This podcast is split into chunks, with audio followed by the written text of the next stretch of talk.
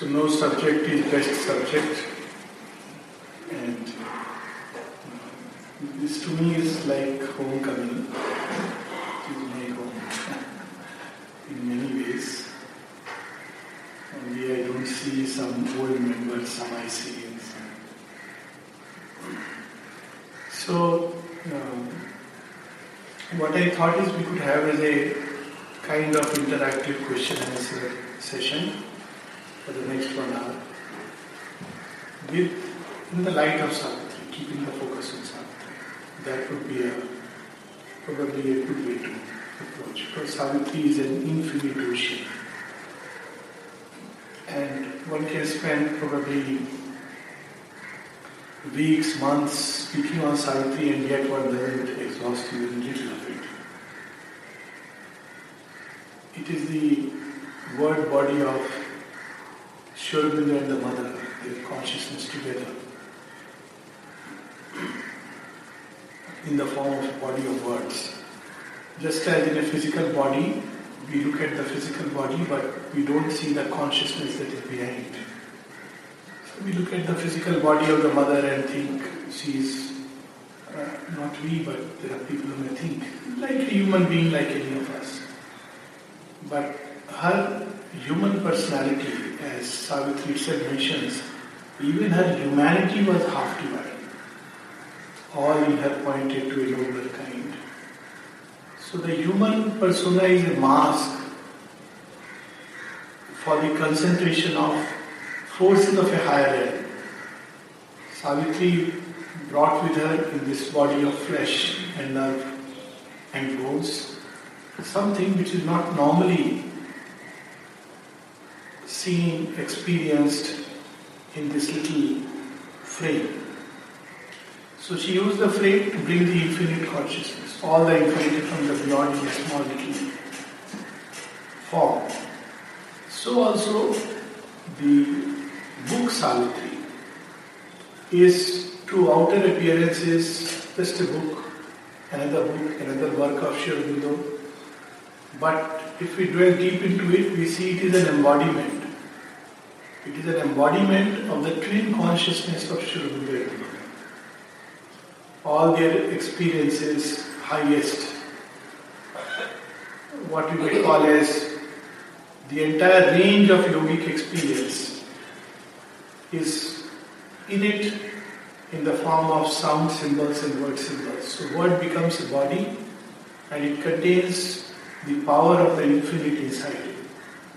So that is Savitri and when we read it, when we dwell upon it, if we do it with receptivity, we come in contact with the consciousness of Mother and Aurobindo.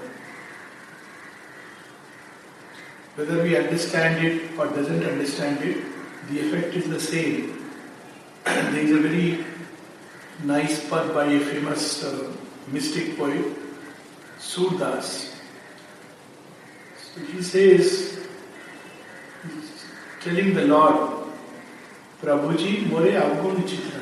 Lord, don't look at my problems, issues, difficulties. And then he gives various examples. He says, a, one iron piece is kept in the puja as a, you know, it's a piece on which you can light a flame at the altar. Another is in the hands of the butcher. But when Parasmani touches it, it doesn't see whether it's a butcher's whether it's a puja house. It changes it into gold. So when we read Savitri, when we dwell on its consciousness and allow ourselves to be carried, this, of course, Mother has said this, this is the experience of many of us. This touch begins to work its magic of transformation. From wherever we are, it picks up from there. So, this is not like in everybody it works in the same way. The power, the consciousness of Savitri touches us wherever we are ready and starts the work from there. But it does not stop there. It goes right through to the end of the journey, carrying us even when we are unconscious. As we see in Savitri, as the mother says that it is a complete system of yoga, a guide for those who want to practice the yoga of transformation. The whole yoga of transformation is there. So she carries us in this journey right through the luminous and the dark portions and does not stop short at anything till all this darkness that death represents is transformed into light. It is our own story. We are Satyavan, caught in the grip of ignorance and death. We have lost our sight. We cannot see even the next step in front. Aurobindo describes the predicament of man. Man, still a child in nature's mighty hands, in the succession of the moment lives. To a changing present is his narrow right. The future flees before him as he walks. His memory stares back at a phantom past. He sees imagined garments, not a face. So this is how we continue our journey. But in this journey, Savitri comes to tell us that we are not alone. There is in this journey the grace, the love of the divine. And this grace and love of the divine is in two ways. One in a general way. In Savitri, we see how grace is working in this whole creation, carrying it. Mother calls it as the yoga of the earth's ascension, carrying earth right from the state of utter inconscience to human being and it will carry it further. So, this is one aspect of the journey.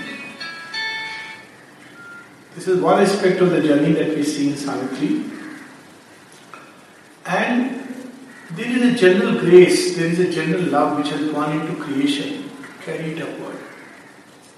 But there is another kind of grace, another kind of love. The same grace and the same love sometimes for some who are ready through a process of evolution, made ready through the general action, they are ready for a more special intervention. So the grace and love which are there the root of creation, the wisdom that is carrying it, the power that is behind all things, that takes a human form. And this human form leads or calls some who have reached a point where they can break into the infinity of God. So for them, Savitri comes as a personal embodiment of that love and grace and wisdom and truth and light, which is there in creation, in any way, in any case. But she becomes like a living embodiment.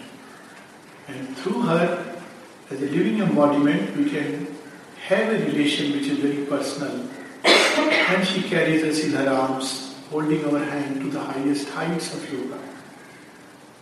But we have to treat her as a living being.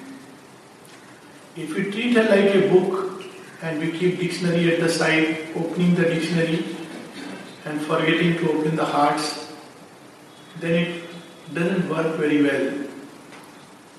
Imagine a situation where God is speaking to us.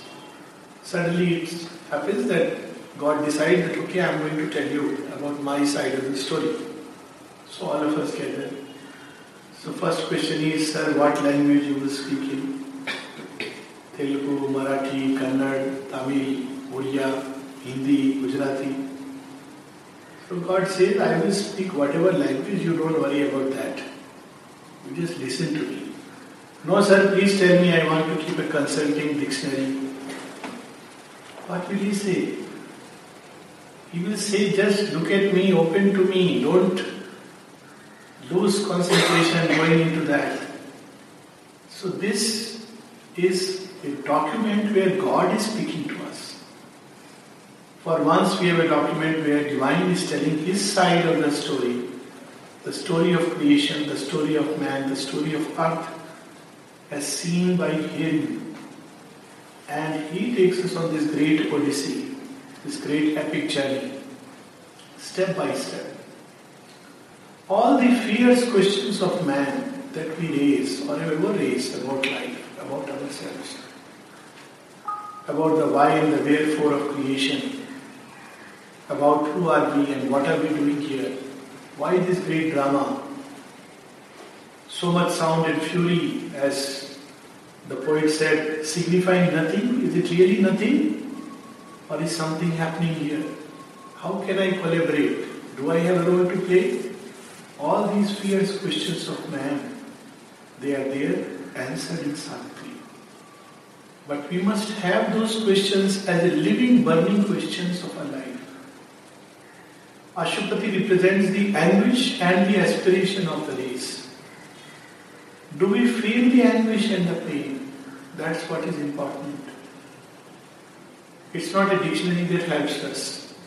It is this anguish, this burning heart, seeking for truth, light, love, harmony, bliss in a world torn by strife, suffering, ignorance. That unlocks the doors. If we can embody even a little of that aspiration and the anguish, then Savitri comes to us and says, My child, I have heard your cry. She comes and carries us from wherever we are. No darkness is so dense that the divine consciousness cannot penetrate. So we have to love her more than anything or anyone else in the world. We have to treat her as living.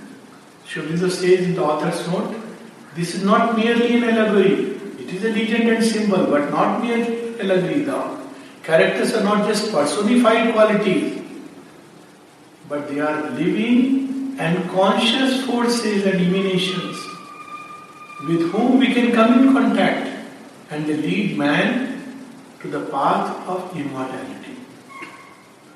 This is the key. Savitri should become living and conscious to us.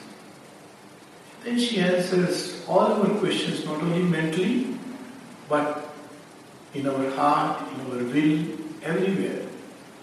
This is the magic of Savitri. It's the music which calls us to the rapture of the beyond. Not only all questions are answered, the whole path of yoga of transformation seen, revealed to us, it carries us. That's what is most important.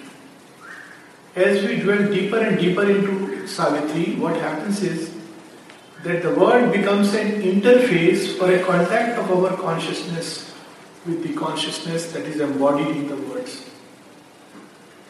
So when we come in contact with that consciousness, whether we like it or not, that consciousness begins to act upon us. What really is yoga? Yoga is simply a union of two different levels of consciousness. One, ignorant, obscure, dark, fallen, miserable, blind, that we as human beings experience. Another, vast, free, infinite, all powerful, all blissful, all beautiful. So we have to find a way to bridge. Now there are various bridges. Aspiration is a bridge, surrender is a bridge, seeking is a bridge. So all this becomes a bridge. And from the other side, grace is the bridge, love is the bridge. So Savitri is meant to be a bridge. It embodies within it this consciousness, the higher consciousness, the greater truth. And when we read it, whether we like it or not, we come into contact with that consciousness. That is the journey of yoga. Yoga is essentially that. Instead of going within, here we are going through the medium of a book. What happened when people had darshan of Mother and Sri Spontaneously, by the very fact that they were coming in contact with the living embodiment of truth, they entered into yoga. That merely just having a darshan was yoga. Because you are coming in contact with that consciousness. What men have to go deep inside to find. Once mother told this to a child. Mother's work would get over by 12 o'clock, 1 o'clock sometimes, night. And she would go through a passage and some people would be waiting for her darshan. So these three young girls, they were waiting with some flowers in their tray.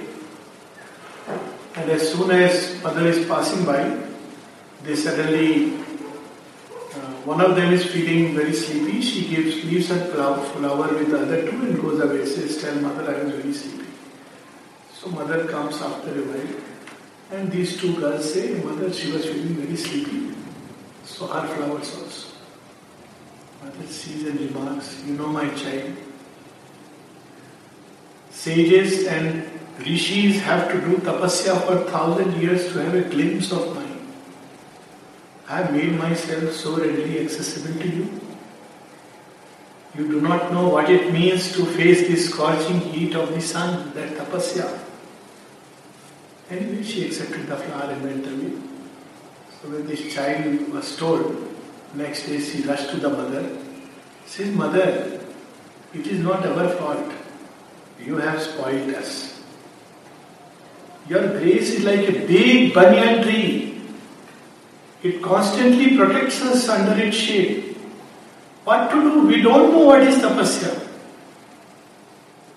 You have constantly sheltered us in your arms. We have those magical lines in Savitri describing Savitri's human personality as a bird flies with tired wings, chased by a world of storms, in a haven of safety and splendid soft repose. One could drink life back in streams of honey fire, recover the lost habit of happiness. What a wonderful line. Children are naturally happy. As we grow up, we lose this habit. Everything becomes artificial. If I have this, I will be happy. If I have that, I will be happy. One recovers the lost habit of happiness. How? By simply going into that sanctuary of light, the inner temple. But it's not easy. Requires great effort to go inside. So Sri wanted to make it easier for us. So there was the living embodiment of the grace. You come, you descend, descend upon earth with thy moon gold feet, enrich earth's floor upon whose sleepy lie. But then he saw that it's not easy for earth to hold that embodiment. Man is also not ready. So he wanted to leave something which could carry that atmosphere of light, which could be the same embodiment but in another form. Not an embodiment of flesh and blood, but an embodiment of word and sound. So that human beings, for all times to come, come in contact with the infinite grace, love that the mother represents, embodies, through that medium. That is Savitri. It is a yoga in its own right. To read Savitri, Mother has said this, very interesting. To read Savitri is to do yoga. She's not telling us if you read Savitri, you will know how to do yoga. It's not an easy step by step technique. We don't need it. Often people say, Where is it written in Savitri how to meditate? And people also find out some lines and say, Look, this is how meditation is. We can't meditate like that in moments when the inner lamps are lit and life's cherished guests are left outside. Our spirits, our spirit sits alone and speaks to its counsel. Who can meditate like this? It is easy to speak about it. Life's cherished guests are left. You close the eyes, all the bhoot pishach inside they wake up. Even more. Sometimes one thinks it was better with the eyes open. Eyes closed means one meditates on everybody except the divine. There was a man who used to, he knew it, he knew that the Lord looks bhola, like Shiva, but he knows everything, he's mischievous like Krishna. So there was this man who would sit for hours in meditation. And somebody wrote to Aurobindo, oh, he meditates so much, so many hours. He must be great sadhak. Sri says, yes, he meditates, but on his wife. he knew the what's going on inside. So he knew if he tells human beings to do tapasya like Ashwapati, there will be not one. When he was asked that, it seems there are very few takers for your yoga. I wish you had better sadhaks, not you know people like us. We should have had people like Swami Vivekananda. Then you would have been very lucky. But kismat. So Sri Aurobindo says, as to the sadhaks, I agree. I could have had a better lot, semi humorously. But then he says, That, but if I would have done that, the problem of earth nature would have remained unsolved. We would have had all sattvic people, cultured people, refined people. What about people who are not ready, who are in total obscurity? The Lord wants to redeem them also, like Shiva, as I said. The fallen, the bhutas, the rakshasas, everybody comes and Shiva gives shelter. He says, Come. That's what is Shiva's baraat. Often people ask uh, about ashram, the same thing applies to centers. If you have to ask in one sentence, what is a center? Says Shivji ka baraat. It contains a lot of meaning. What is Shivji's baraat? Sur, Nar, Muni, Gandharv, Pishach, Rakshas, Asur, Bhut, everybody. Where are they going? Parvati ke paas. Shiva is not leaving anybody. Come with me. They may fight with each other. Doesn't matter. But don't leave Shiva and don't leave Parvati. That's all that is required. Because it's a great marriage, mystic marriage of the Param Purush with Parashakti. If you are part of the marriage, you will share the glory and the joy. That's all that is required. Keep moving. Don't drop out, don't fall out. So, like that, we have. So, he knew that human beings cannot do this yoga. Why this yoga? Even any yoga, we are not meant for that kind of interiorization. To go inside okay, some people can. But how many? If you see the great history of movements, Buddhism, so many monks, but how many really who can go deep inside like that? How many realize that nirvana? It is very difficult. Then he says, well, at the same time, if someone like Vivekananda were to take up this yoga, I am not sure whether they would take up. And if they were to take up, the ordinary humanity in them will not show up. This is yoga of transformation. It's not easy. So knowing all this, your Aurobindo and the mother wanted to make it as easy and simple for us. This yoga is not complicated except in the mind of the intellectuals. Keep away from the intellectuals. Simple yoga is made so easy. Repeatedly Aurobindo says, open yourself psychically to the mother. That's all that is asked of you. You have defects, problems, difficulties, don't worry. Keep open, keep moving, endure the journey. It's a difficult journey, long journey, all kinds of things will come. Have faith. Such simple things. Be happy, remain quiet, do your work as well as you can. This is who can make yoga simpler than this? He's not saying tan ke baitho, three hours meditation you must do every day. Do some punya deeds, nothing. The Lord has made it so easy. But man is such that even that he will not. The moment divine becomes human, man forgets that he has to become divine by the help of that. He starts pointing, oh, you are human, you are human, you are human. There were people when mother came as an embodiment,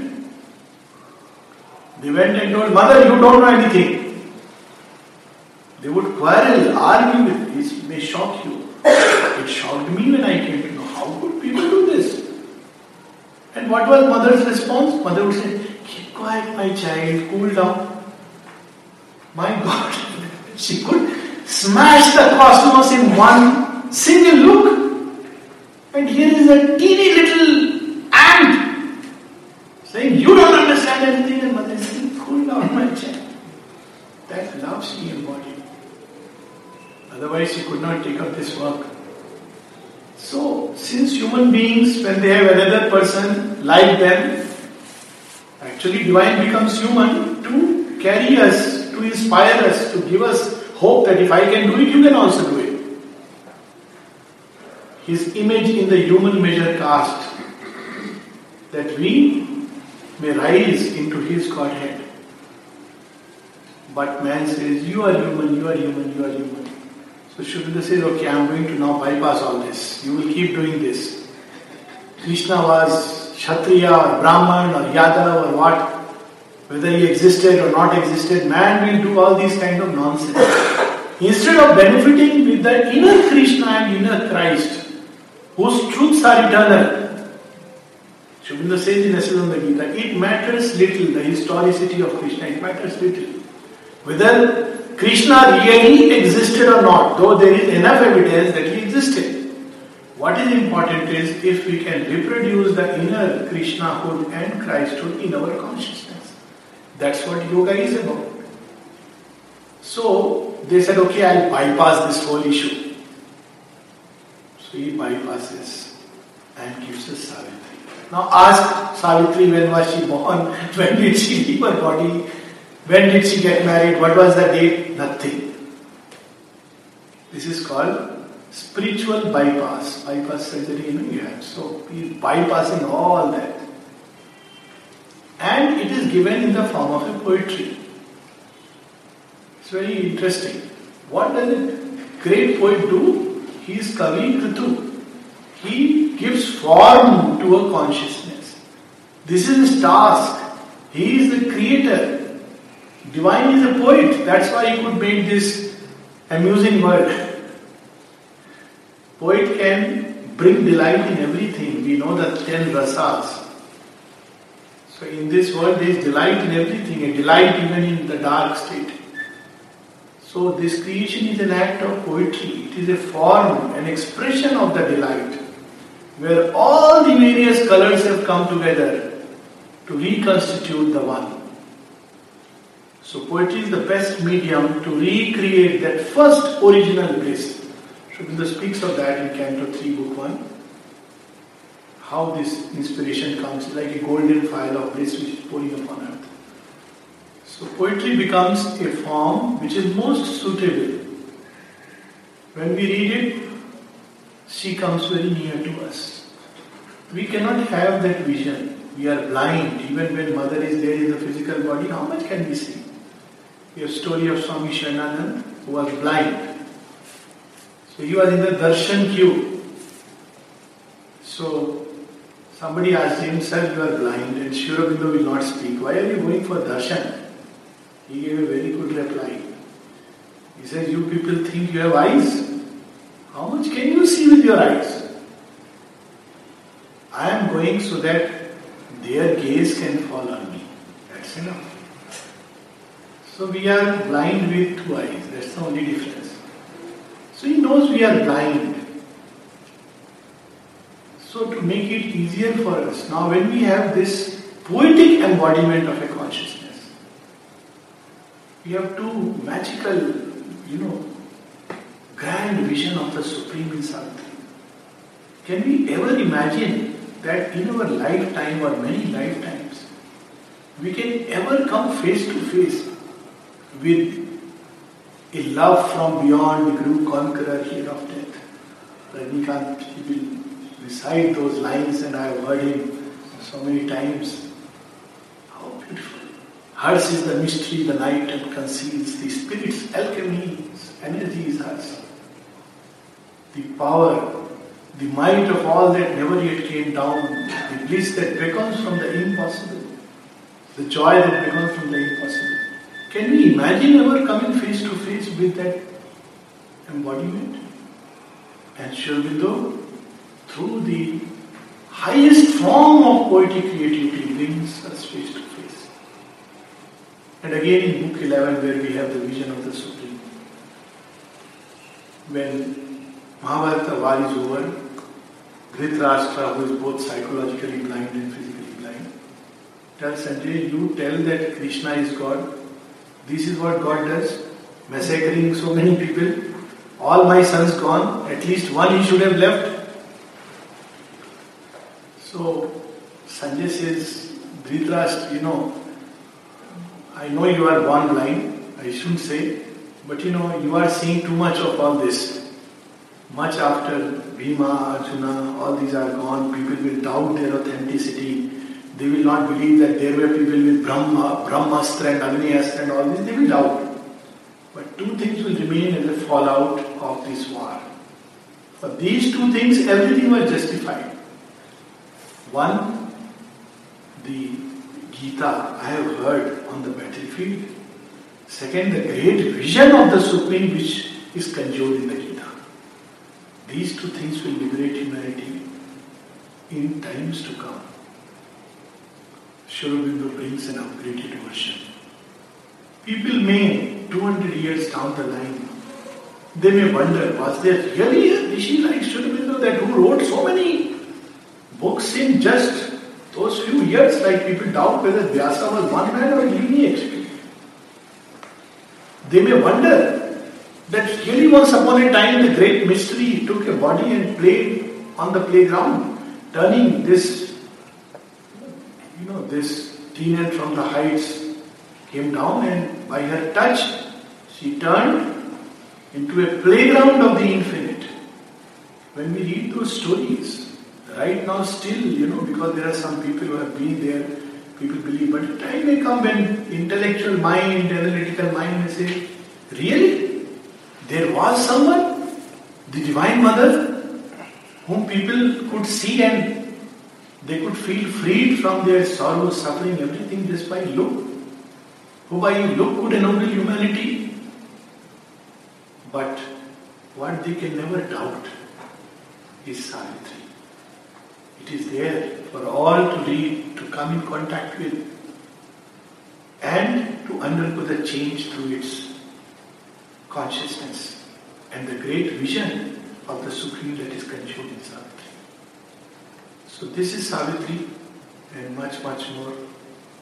No words can capture. I thought it's a question and answer. Suddenly I realized I'm going on speaking. I should stop here and let's invite some questions.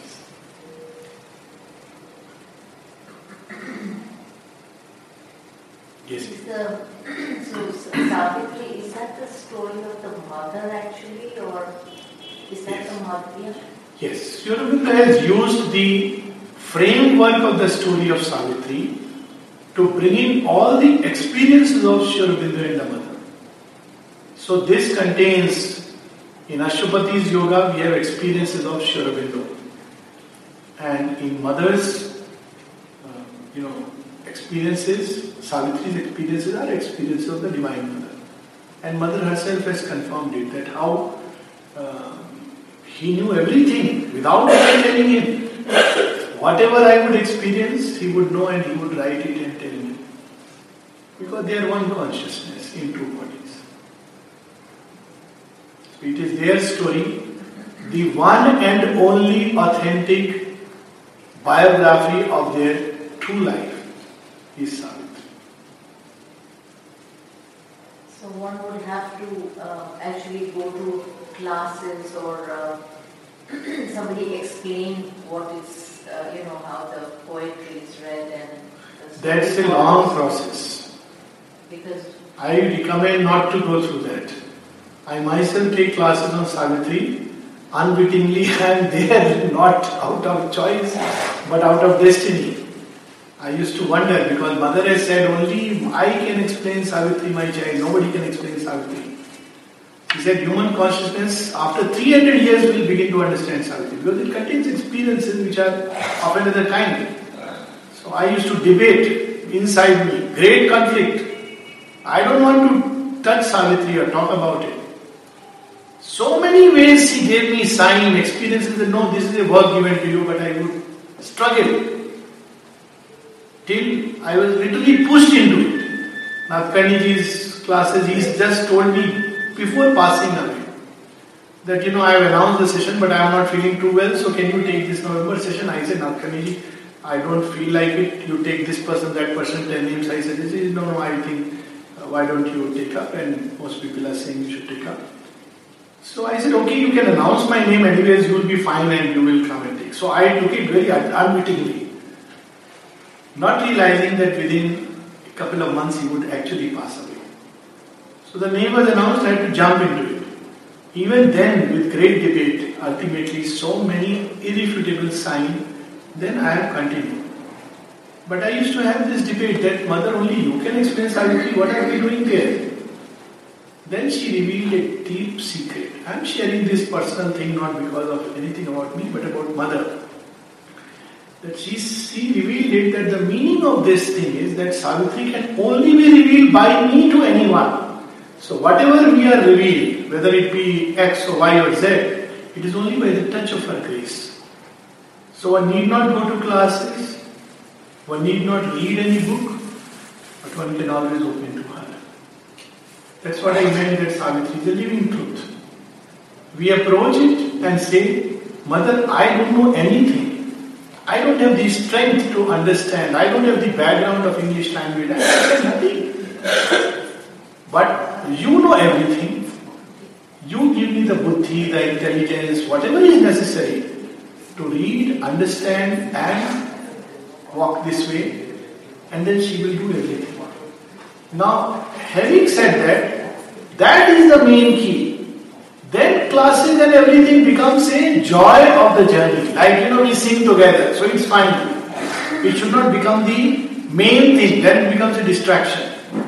The key is her grace. She will explain, reveal everything because it's a revelation.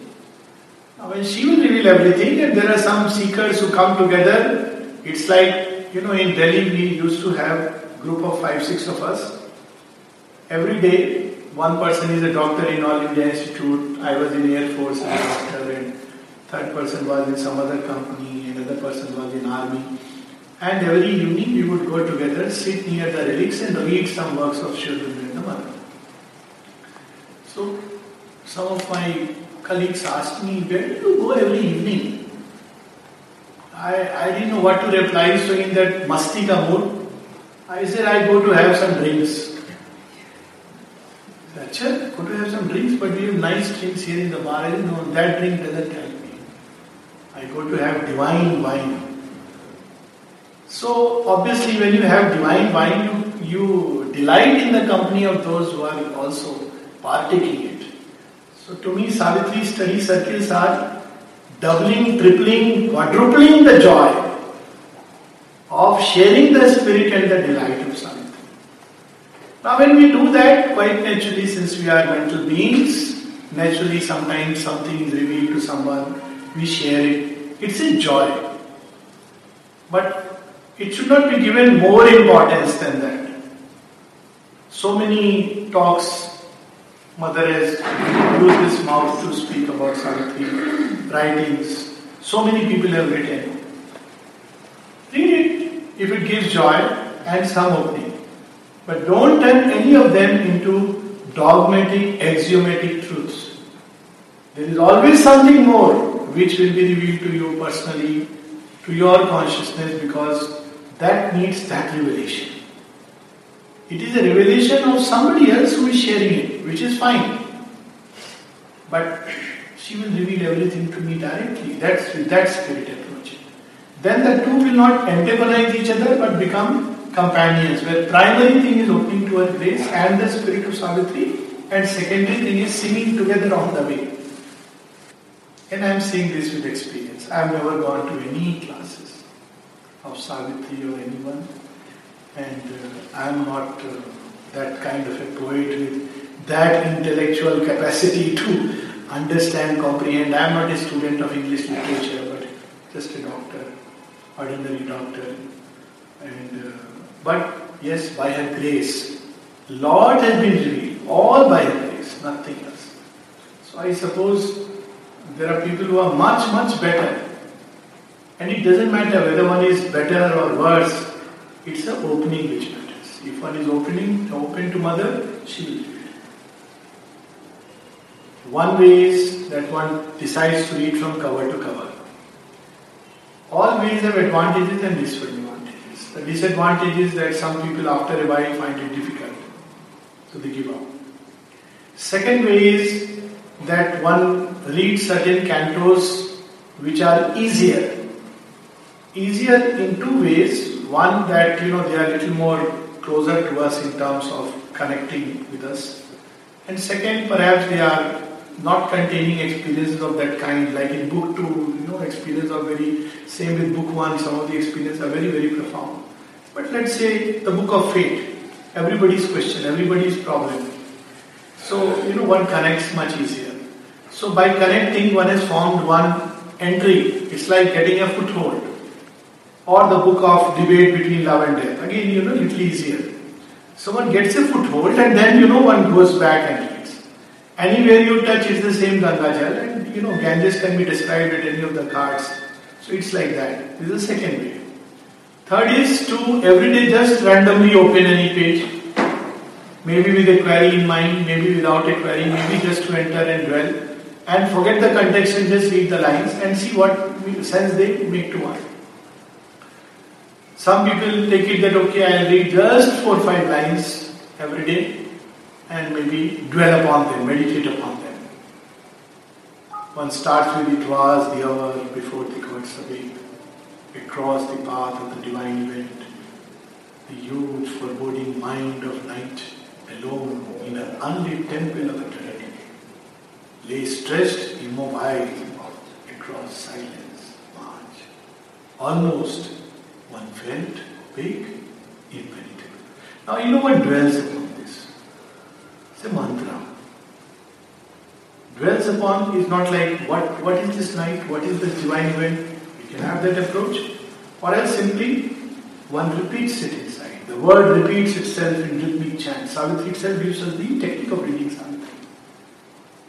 As when the mantra sings in yoga studying the blind brain. We dwell upon a body of words, index thought. But after a while, the laboring mind is unable to know, so it falls silent then suddenly one is flooded with a greater consciousness of the beyond. The key here is to make the mind quiet. Sometimes the mind becomes quiet when it makes too much effort, gets tired, gives up, and in that quietude, God can come in. Or else we can start from the beginning that instead of trying to labor this too much, let me labor to make it quiet. The mind becomes quiet, consciousness reveals itself. So we can read it like a mantra whatever lines, we just dwell upon those lines. Light from beyond the grew conqueror here of death. Now, you know, these lines, one line, four lines, ten lines, this is the ideal way one dwells and it reveals. Context to no context. Another way is now, these are not exclusive ways, but they can complement each other. One knows a little framework of the story. Okay, book one is about this, book two, book three. this framework also helps sometimes because mind gets lost in the ocean. It's like castaway, life of Pi. Where am I? So sometimes good to know that I am here. So is speaking about this, this, this, this. Just a rough, rough idea. This helps us to navigate.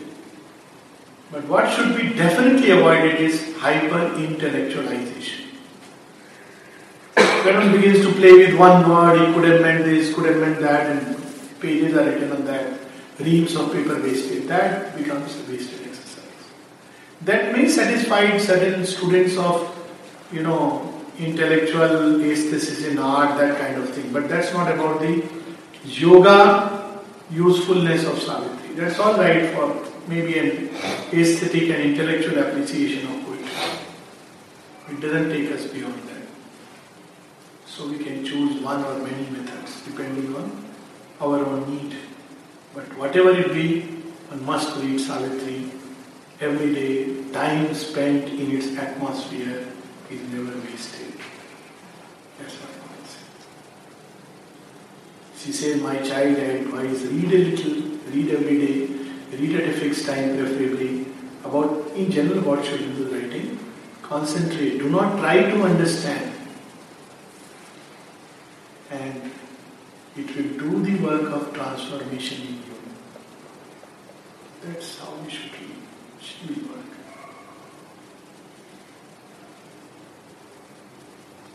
The mother has uh, pointed out whether you understand or not, it's all.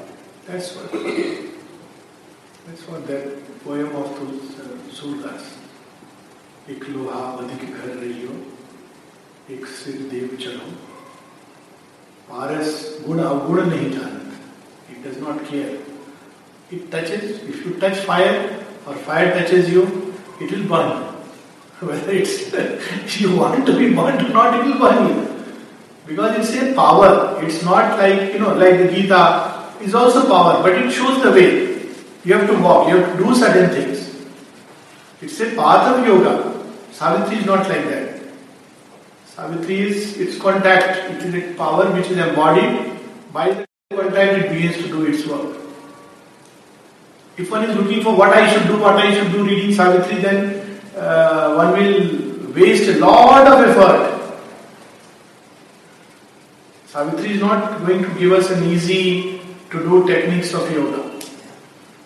But simply by dwelling upon it, this has been known in ancient times. You see, um, there is a story when Parikshit is faced with this problem of imminent death. So he says that seven days I am going to die because he's cursed by sage, sage's son, because you know Kali has entered and he doubts this rishi. So Everybody says you are a king, we'll protect you, this, that, no snake can enter all this. He says this is one option. Second option is I have one week to live or one week to die, it depends on how I look at it. What can I do in one week that I can get away from this entire fear of death? Because one day I am going to die. So he is told, read the Bhagavad. Now you see what is Bhagavad? Bhagavad is the story of the life of Krishna. It doesn't, there are hints of yoga in some stories, but basically it's about the life of Krishna. Reading this is liberating in its effect. Savitri belongs to that kind of poetry, spiritual poetry, where it's not so much about what we have to do, but reading it is liberating. That's how it works.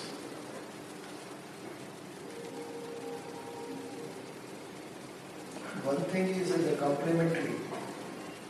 After reading Savitri, Nolinikanta Gupta has pointed out, maintain an expectant silence. Yes. It's receptivity. That's one. If we read it only as a poetry, we will get nothing more than poetry. If we read it as an intellectual expression, we will get nothing more than intellectual expression.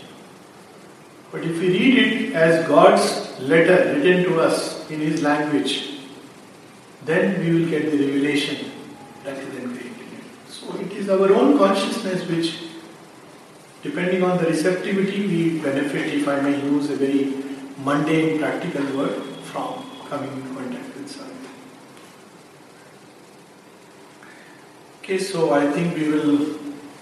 Some of the words, what we don't understand in Savitri, Uh, you advise to go through a dictionary and no, bypass it. bypass it. Just ignore it.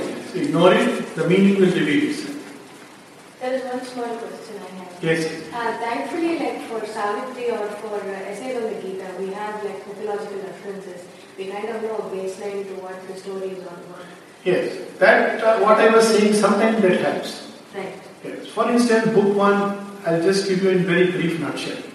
But before that, see the problem with dictionaries distracts us. Later on, if we want, we can probably, you know, because it's playing on our mind, maybe we can read. But during the reading, it should be totally that. Basic background is it's a flashback. So, book one, canto one, he sets the background note. It is the dawn when Satyavan must die. It is also the dawn of creation. And it starts from that day when Satyavan must die. That is the day. And so that's the canto. I'm not going to the detail because otherwise it will. Then book two is the issue. So what if Satyavan has to die? What's the big deal about? So many people die. What's so special about this story? So when Savitri has come as a representative to solve this problem of man, if one person can escape the net of ignorance and death, it becomes possible for everybody. Having said this in book 1, canto 1 and 2, then a natural legitimate question is, but who is Savitri? He introduces us to us in canto 2 that, you know, she is not like the ordinary humanity, all in her pointed to a nobler kind, she is embodying the anguish of the gods, but who is she, what, how she came into being? So book 1, canto 3, flashback starts. The world's desire compelled her mortal birth. Who embodied that desire of the world, that anguish of the age, that aspiration is Ashwapati.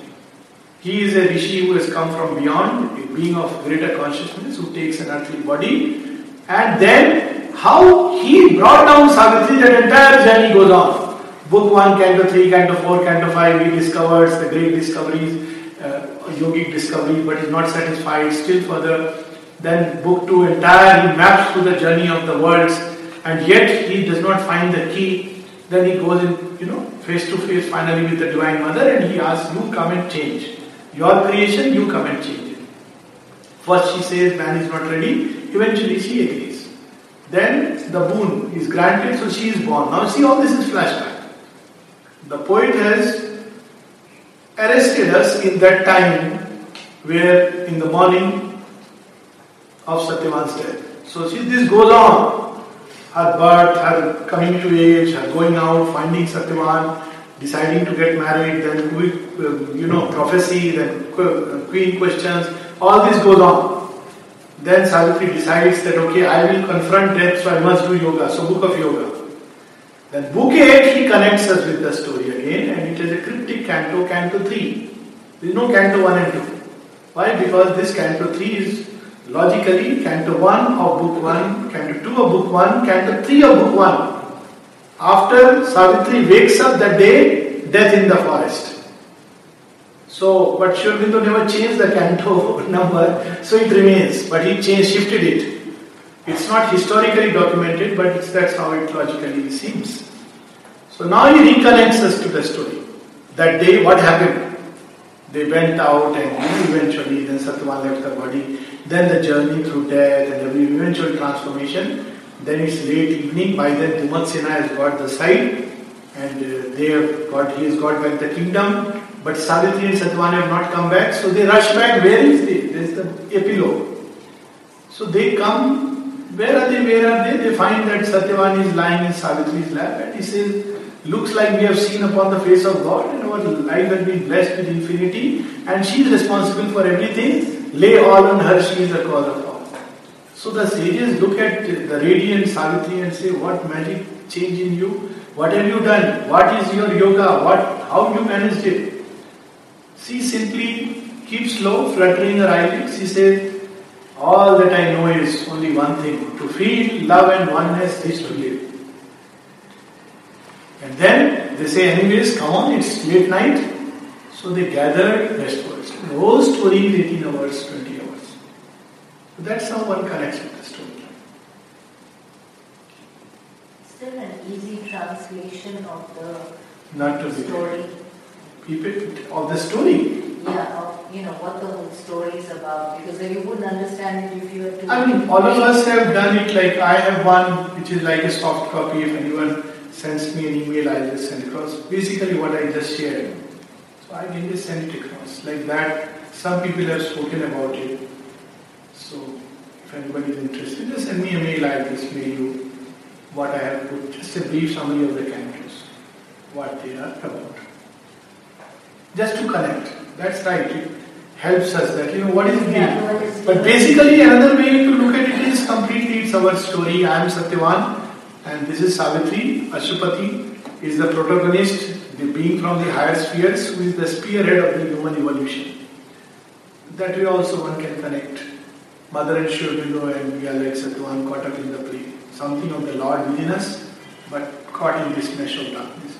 So there are several ways to connect it. But naturally we want to, because it's Savitri, so how does one connect to the story? It is brief outline. In the beginning of Savitri itself, Sri He gives an author's note. What where- is author's note, yes. What really, not so much about the story and the cantos, but what they represent. So that way one can connect. Alok, This uh, journey of worlds, what, does the significance to this? Yes, because Ashwapati's quest is to change this creation or this earth transformation. But then one must know what it is built up, all the forces that have gone into its making. So he goes through one by one, like a super technologist, must know what is the material he is working upon. So he sees all these worlds that have gone into earth to mold matter.